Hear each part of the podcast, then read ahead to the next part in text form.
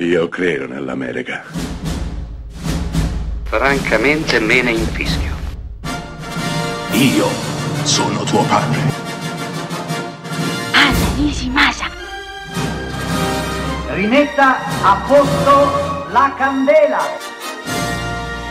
Rosa bella. The Eightful Eight del 2015 è una specie di remake della Cosa di Carpenter 1982. Sì, lo so, uno è un western, l'altro è un fanta horror, eppure le similitudini sono tantissime, a partire dall'ambientazione.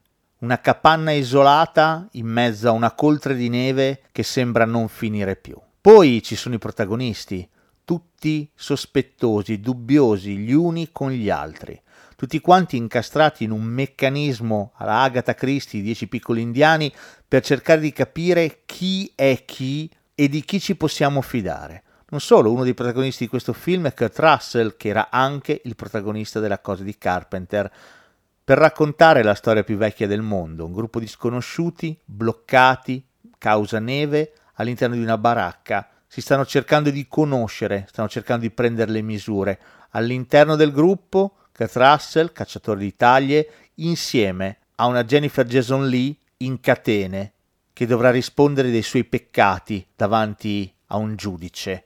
Il resto del gruppo è perfettamente assortito: Samuel Jackson, Walter Goggins, Tim Roth, Michael Madsen, Bruce Dern, James Parks, ma qualcuno non è chi dice di essere e le cose ben presto si faranno tragicamente complicate. The Hateful Eight è un film estremamente maturo e complesso, un film molto parlato, un film quasi chiuso in se stesso, come un pugno. Allo spettatore il compito di entrarci lentamente e di svelare la verità passo passo, in un film che ci chiede di scegliere tra ciò che è vero e ciò che è falso, e che in un certo senso ci chiede di abbracciare la menzogna perché forse risulta più bella di qualsiasi verità.